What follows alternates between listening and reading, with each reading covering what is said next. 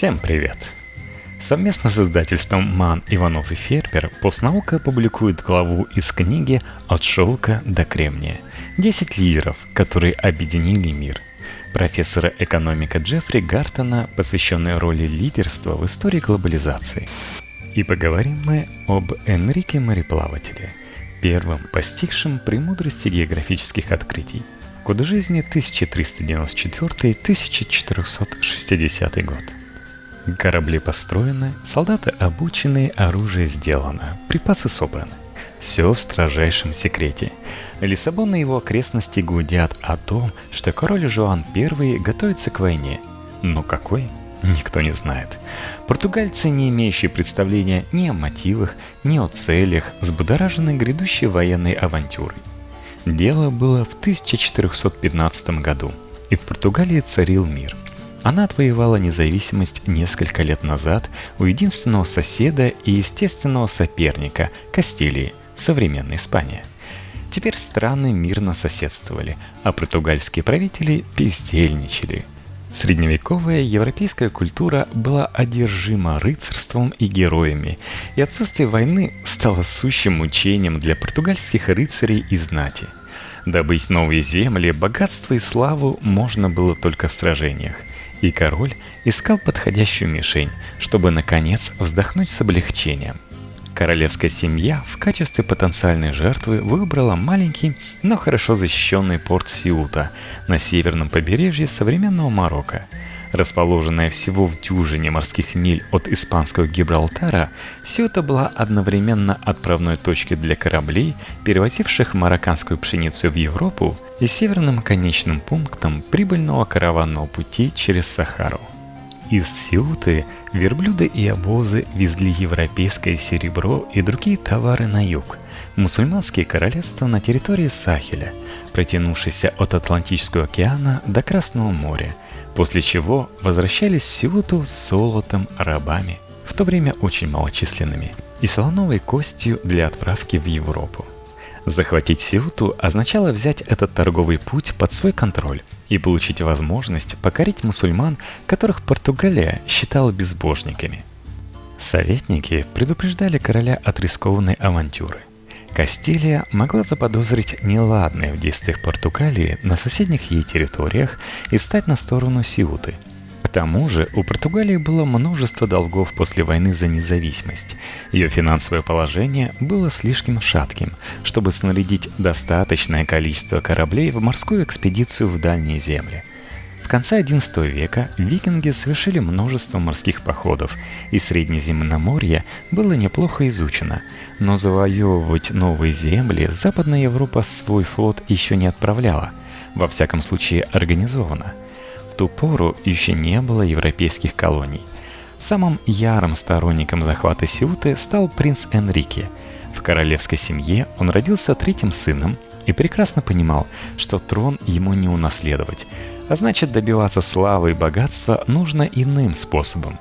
На военных советах он убеждал отца в своем особом предназначении, расписывал в красках, какую славу приобретет Португалия в глазах Европы, если захватит мусульманский морской порт, и какие возможности для торговли получит, завладев североафриканским процветающим центром торговли. В глубине души Энрике, скорее всего, надеялся, что грядущая военная операция превратит его в государственного деятеля. Он убедил отца не только пойти против Сиуты, но и доверить ему подготовку битвы. Лиссабонская элита, посвященная в дела короля, кандидатуру Энрике не приветствовала. Они считали его слишком молодым, неопытным и ослепленным желанием прославиться в важном сражении. Молодой принц начал тщательно готовиться к предстоящему вторжению – ему удалось собрать армию португальских рыцарей и наемных солдат со всей Европы и сформировать самую большую флотилию в истории Португалии. Армада включала 59 галер, 63 транспортных судна и 120 легких судов, а матросов, гребцов и солдат пехоты в общей сложности было около 19 тысяч человек. Причина столь масштабной мобилизации держалась в секрете, несмотря на постоянные вопросы горожан и обеспокоенность иностранных послов. 26 июля 1415 года флотилия с помпой военной экспедиции отчалила от Лиссабона в направлении юга. Капитаны в парадной форме, на мачтах флаги, на палубах пестрый навес от солнца. Когда флотилия прибыла в Лагуш, порт на юго-востоке Португалии, король объявил, что их цель – Сиута. И эта новость тут же всколыхнула все марокканское побережье – для обороны Сиуты ее правитель Бен Салах призвал военное подкрепление со всех подчиненных ему земель. Однако почти у самого порта португальским кораблям пришлось развернуться из-за шторма. И вот тут настал тот самый момент, когда история нередко принимает другой оборот. Бен Салах решил, что опасность миновала и распустил войска. Но как только небо расчистилось, португальские корабли вернулись и беспощадно атаковали город – Энрике руководил нападением, но рвение взяло верх над навыками командира. Он так быстро мчался впереди своих войск, что обогнал их на несколько часов, и никто уже не ожидал увидеть его живым. Однако он вернулся и сыграл значительную роль в сражении. Битва длилась 13 часов. Сиота понесла огромные потери. Из тел погибших можно было сложить курганы – Португалия же за счет внезапности и более мощного оружия лишилась всего восьми солдат. За несколько дней подданные Энрике провели ритуальное очищение всех городских мечетей, чтобы их могли использовать христиане. На этом крестовый поход во имя религии и ради славы был завершен, а дальше начался безжалостный грабеж – Португальцы загружали трюмы украшениями, коврами, шелками, латунью, специями, золотом, серебром, всем, что попадалось под руку. Энрике впервые увидел, насколько богатыми были другие страны, и этот опыт разжег в нем желание продолжать завоевывать мусульманские земли. Король Жан I объявил Сиуту частью Португалии и разместил там постоянный гарнизон из 2500 воинов – Энрике получил полный контроль над первой заморской территорией Португалии и новый пышный титул – принц Энрике, герцог Визео, сеньор де Ковилья. Спустя несколько лет, в 1420 году, король даровал сыну еще один титул, попросив папу римского назначить Энрике великим магистром духовно-рыцарского ордена Христа, миссия которого состояла в обращении безбожников в христианскую веру – этот титул стал залогом политической силы Энрике, обеспечив ему ежегодную ренту с обширных землевладений и укрепив репутацию ревностного крестоносца не только в Португалии, но и во всей католической Европе. С этого момента Энрике начнет прикрываться своими титулами, чтобы заставить замолчать лиссабонских критиков, использующих любой его промах как повод позлословить об излишней и ни к чему не ведущей расточительности инфанта. Завоевание Сиуты положило начало военной экспансии Португалии за рубежом и стало первым шагом на пути к ее становлению в качестве морской империи – Португалия показала остальным странам, что даже маленькое приморское государство с населением меньше двух миллионов человек способно стать мировой державой.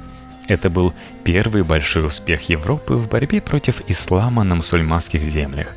И именно так появилась первая европейская колония в Африке. С этого момента европейцы начали исследовать мир, проникая и в Азию, и в Америку – Конечно, случались неудачи. Конечно, совершались и страшные грехи против человечества, такие как, например, распространение работорговли, который стал возможным благодаря усилиям Энрике. В значительной степени именно это стало причиной колонизации Африки и других последствий, из которых выросло современное мировое сообщество – когда Португалия установила контроль над Сютой, многие купцы покинули город. Без них Сюта теряла большую часть торговых связей в Африке и рисковала превратиться в изолированный португальский анклав посреди враждебного исламского мира. Пытаясь спасти положение, Энрике начал выяснять у оставшихся арабских купцов, как те торгуют в Африке и на Среднем Востоке и какие каналы используют – он интересовался, какие специи позволяют лучше сохранить продукты, а какие применяются для изготовления лекарств. Он досконально изучил судоходство, узнал все о приобретении и фрахтовании коммерческих судов, познакомился с капитанами, наладил закупку и доставку товаров. Энрике освоил управление новой колонией. Сивута изменила жизнь Энрике – Он отличился в бою, заслужил признание отца, почести папы, английского короля Генриха V и короля Кастилии. Он научился торговать, держать под контролем заморскую территорию. Уже тогда в его характере проявились качества, которые определят его жизнь. Неустанное любопытство и горячее желание собирать потенциально полезную информацию для своих будущих начинаний. Завоевание Сиуты положит начало плодотворным исследованиям западного берега Африки и управлению новыми землями, которые инфант и его последователи присоединят к Португалии. Первый поход Энрике ознаменовал начало великих европейских экспедиций в Африку, Азию и Новый Свет. Энрике родился 4 марта 1394 года. С малых лет он был привязан к своему отцу – Герою, фактически добывшему Португалии независимость от Кастилии в сражении при Алжубароте 14 августа 1385 года. Его мать Филиппа Ланкастерская выросла в Англии и наверняка рассказывала молодому принцу истории своей страны. Беседовала с ним о храбрых рыцарях, об их кодексе чести и благородных сражениях. Энрике как и другие королевские дети той эпохи, изучал историю, литературу, религию, астрологию и мореходство, которые, впрочем, были приправлены мистикой и суевериями. Историки единого мнения, что Энрике верил в свой гороскоп, согласно которому ему было предопределено совершить великие и благородные завоевания и раскрыть секреты, неизвестные людям – Инфант Энрике – дитя средневековой Европы и Португалии конца XIV-XV веков. Когда монгольская империя Чингисхана начала распадаться, местные короли и правители стали бороться за власть. Вели бесконечные войны, участвовали в восстаниях и захватывали имущество друг друга. По сухопутным дорогам, ведущим из Китая в Восточную Европу, передвигаться стало сложнее – поскольку каждое новое государство устанавливало свои границы, вводило пошлины, навязывало посредников и формировало торговые обычаи. Караванные купцы мечтали о новой дороге на восток в обход неспокойных земель. Лучшей альтернативой казался путь через открытый океан, но ни одна европейская страна не была к этому готова. В морском деле Европа сильно отставала от Китая и Персии, а внутренняя политическая борьба в европейских странах затрудняла проведение государственных кампаний любого рода, в том числе крупных мореходных экспедиций. Триумф принца Энрике в Северной Африке значительно укрепил уверенность Европы в своих возможностях. Пакс Монголика постепенно исчезла – а Европа начала заимствовать изобретения Азии, в том числе порох и приборы для навигации. В конечном итоге, в купе с передовыми технологиями в сельском хозяйстве и военном деле, которые появлялись как результат конкуренции между государствами, это приведет к смещению центра влияния из Азии в Европу – но Европе понадобится еще сто лет, чтобы раскрыться полностью и начать создавать настоящее национальное государство, подпитывать дух научного исследования и положить конец безграничной власти католической церкви. То, что такой первопроходец, как Энрике Мореплаватель, появился именно в Португалии, а не в более крупной европейской стране, неудивительно. С обретением независимости в политическом плане в Португалии все успокоилось, тогда как другие страны все еще слишком опасались гражданских войн и нападения врагов и не рисковали отправлять своих лучших мужей в далекие экспедиции. Потенциальные враги тоже держались от морских просторов на расстоянии – Прежде китайские императоры Минской династии отправляли флотоводца Чжэн Хэ в исследовательские экспедиции, и он добирался даже до Восточной Африки. Теперь же они в основном занимались внутренними делами страны, и морские походы прекратились. Индийским капитанам хватало возможностей Индийского океана – Османов ограничивали узкие проливы, которые были их единственным выходом в остальной мир и часто находились под вражеским контролем. Лишь в Португалии царил мир, а протяженная береговая линия позволяла отправлять экспедиции в открытое море. После победы, одержанной в Сиуте, принц Энрике стал посматривать в сторону Атлантического океана. Для первой экспедиции он выбрал Канарские острова. Энрике рассчитывал найти там сокровища и обратить веру язычников. Однако король Жуан I не одобрил идею инфанта, поскольку на острова претендовала Кастилия, а монарх по-прежнему боялся спровоцировать бывших правителей Португалии. Тогда Энрике отправил два корабля на поиски новых земель на запад, вглубь Атлантики. Один из кораблей, сбившись с пути из-за шторма, обнаружил маленький необитаемый остров. Позже он получит имя Порту-Санту и доложил об этом Энрике. Принц отдал кораблю приказ плыть дальше. В период между 1419 и 1425 годами Историки спорят о точной дате.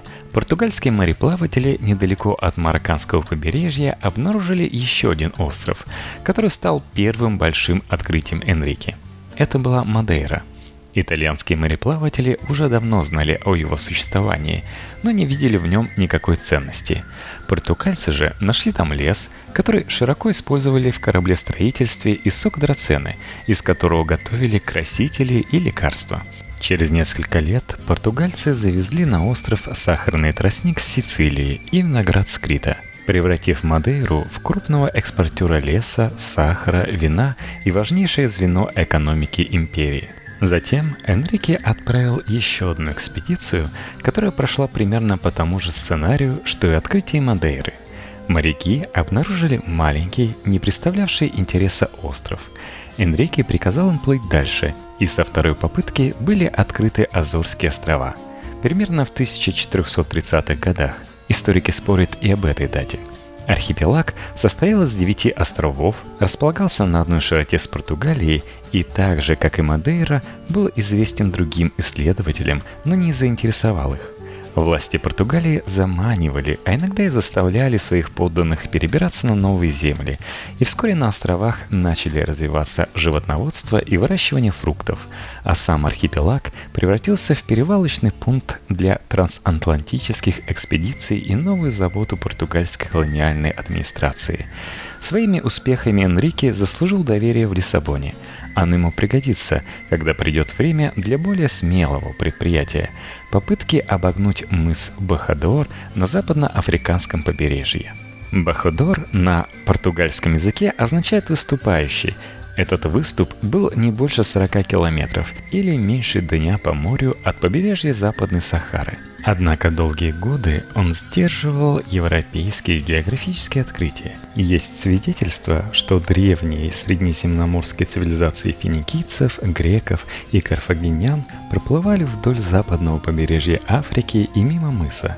Однако после этого, на протяжении нескольких веков, которые историки назвали темными – люди находились в жесточайшем плену у суеверий, и вплоть до 1430-х годов никто не осмеливался приблизиться к Бахадору. Легенды гласили, что к югу от мыса океан закипает, морские чудовища нападают на корабли, а солнце палит так, что белая кожа становится черной. Согласно поверьям, коварные ветра вокруг мыса направляли корабли прямо на красные коралловые рифы – в народном сознании Бахадор был гиблым местом, так что если бы экспедиции Энрике удалось обогнуть мыс, это разрушило бы психологический барьер, несколько столетий удерживавший европейцев от морских походов, а португальцы получили бы новый заряд уверенности. Примерно в 1430 году Энрике отправил своих верных оруженосцев совершить, как окажется, первую из 15 попыток обогнуть мыс Бахадор. Раз за разом ничего не получалось, и моряки в страхе возвращались обратно. Оруженосцы следили за снаряжением и организацией экспедиций, но сейчас им приходилось заставлять упрямых, хоть и опытных капитанов и матросов продолжать плыть вперед. Энрике был уверен, что все опасности надуманы. Некоторые историки говорят, что его убежденность основывалась на ложных свидетельствах французских и кастильских капитанов – которые несколько раз в течение века заявляли, что огибали Бахадор. Так или иначе, но Энрике был полон решимости пройти через мыс. А ведь ему приходилось бороться не только с древними суевериями, но и с личными интересами капитанов, которые не хотели рисковать жизнью у Бахадора, когда богатство можно было получить намного проще – грабежами и торговлей в уже известных морях – В 1434 году принц Энрике призвал к себе Жила Эонеша, своего оруженосца, который ранее уже предпринимал несколько неудачных попыток обогнуть этот мыс. Неизвестно, что именно сказал Энрике Эонешу, обращался ли он к его патриотическим чувствам или пообещал щедрую награду. Или, как говорят некоторые источники, приказал ему не возвращаться до тех пор, пока тот не сможет описать земли и моря за мысом. Но одно известно точно. На этот раз Энеш проявит невиданную доселе смелость. Точного, полного и достоверного описания этого поистине исторического морского похода нет. Мы можем себе его только представить. Проведя неделю в море, Энеш с товарищами достиг мыса, располагавшегося чуть севернее Бахадора. Под сенью парусов матросы устроили пир до встречи с неизвестными.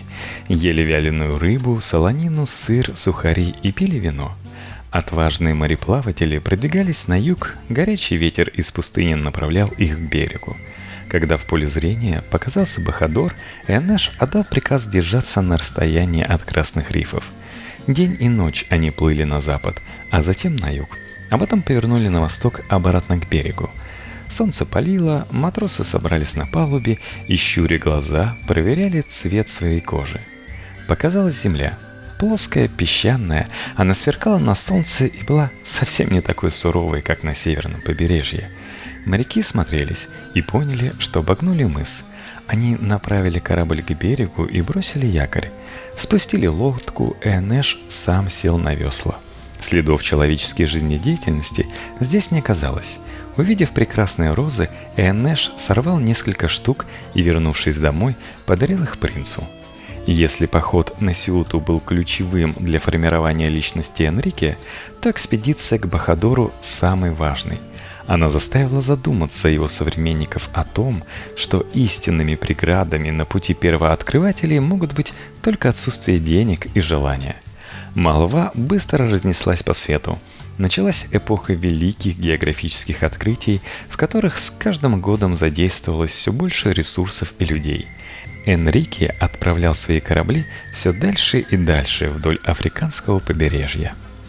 Однако в случае с экспедицией вокруг Бахадора Энрике было нечего предъявить в качестве оправдания своих затрат. Обращать в христианство на мысе было некого, как не было ни золота, ни сокровищ, которые можно было бы привезти домой. Энрике думал о том, как окупить свои затраты на экспедиции.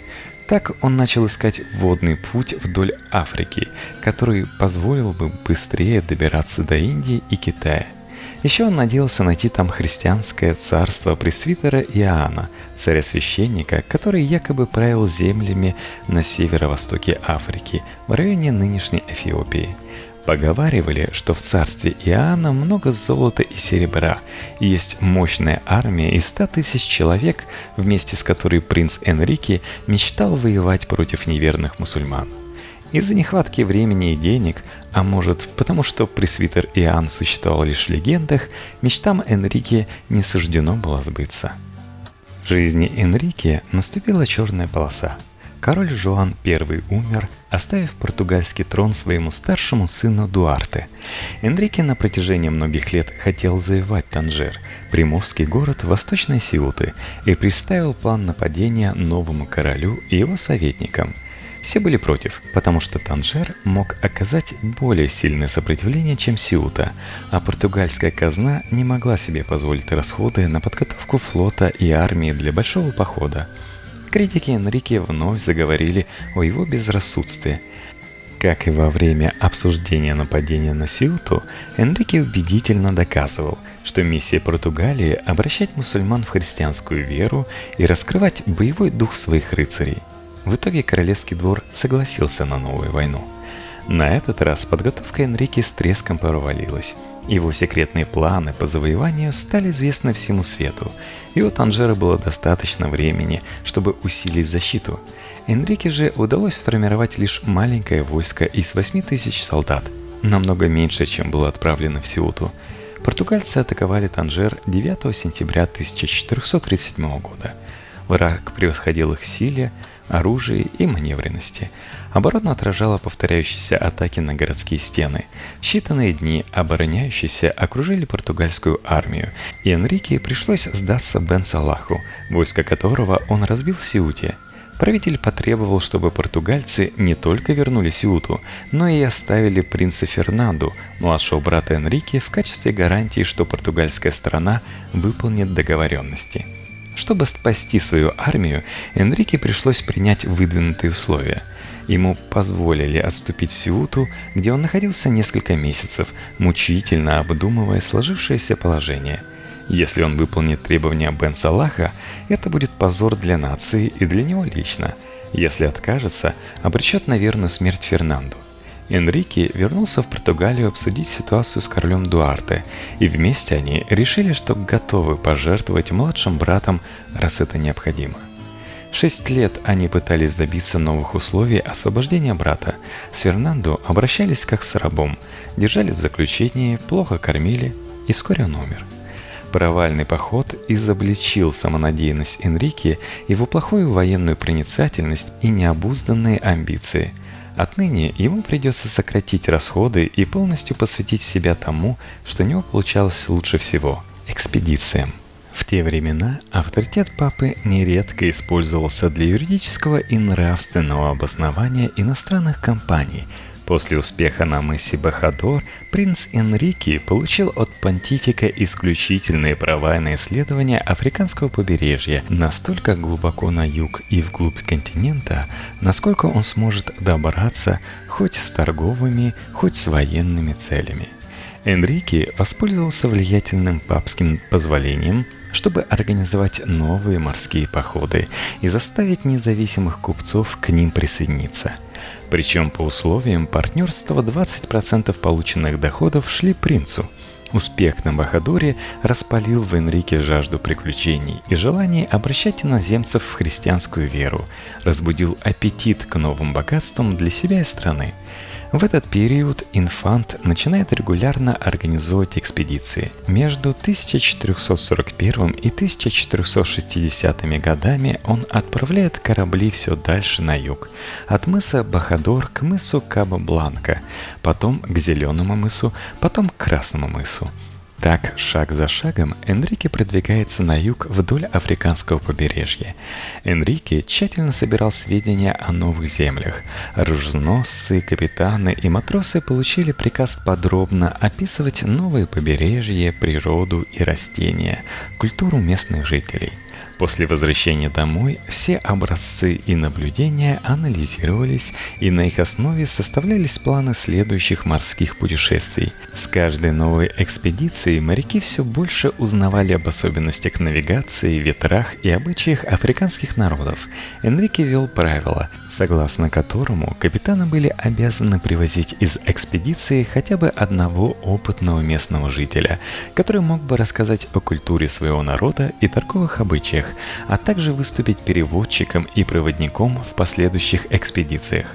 Принц поощрял тех капитанов, кто продвигался как можно дальше вглубь новых земель и старался лучше оценить возможности для торговли. В ходе экспедиции португальцы сталкивались со множеством африканских племен. Некоторые из этих встреч проходили мирно, и в результате формировались новые торговые связи а некоторые заканчивались жестокими схватками. Несмотря на то, что экспедиции Энрике больше не преследовали цели вооруженного захвата территорий, у моряков тем не менее был приказ водружать крест на каждом новом месте и объявлять эти земли христианскими и принадлежащими Португалии. Несомненно, многие искали в этих походах славу и стремились добыть ее в сражениях против народов побережья Западной Сахары – Однако число экспедиций, оплаченных купцами, а не Энрике или государством, росло, а значит подобные походы все больше преследовали исключительно коммерческие цели. Принцу пришлось выступить в роли посредника между конфликтующими интересами воинов и торговцев, и в конце концов он был вынужден установить приоритет торговли над религией. Компания Энрике довольно быстро нашли в Африке коммерческую перспективу, ужасную по своей сути, но несравнимую ни с чем по прибыльности – торговлю людьми. При этом в глазах многих португальцев расширение работорговли оправдывало все экспедиции инфанта. Здесь стоит упомянуть о том, что торговля людьми уходит корнями в Римскую империю, и европейцы задолго до Энрике покупали или обменивали черных рабов на рынках Северной Африки и отправляли их на работы в Италию, Кастилию или в ту же Португалию.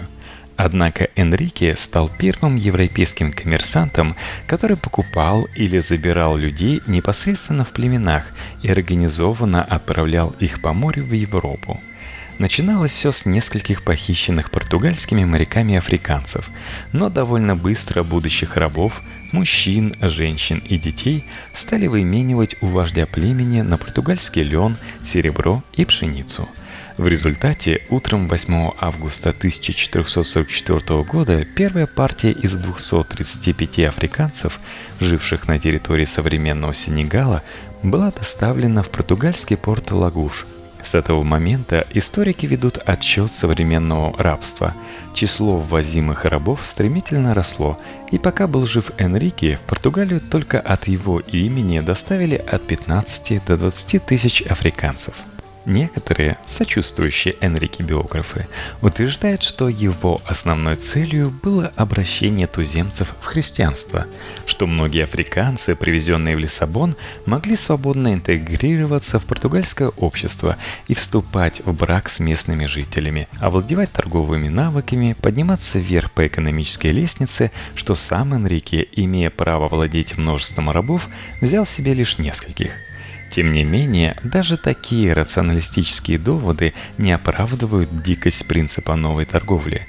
Подданные Энрике не просто обменивали парусину на людей, многих увозили силой, а тех, кто оказывал сопротивление, убивали в наседание другим. Португальцы охотились на людей, ловили их и перевозили в нечеловеческих условиях, запертыми в трюме или связанными, брошенными на милость стихии – Тех, кто выжил, продавали на аукционе.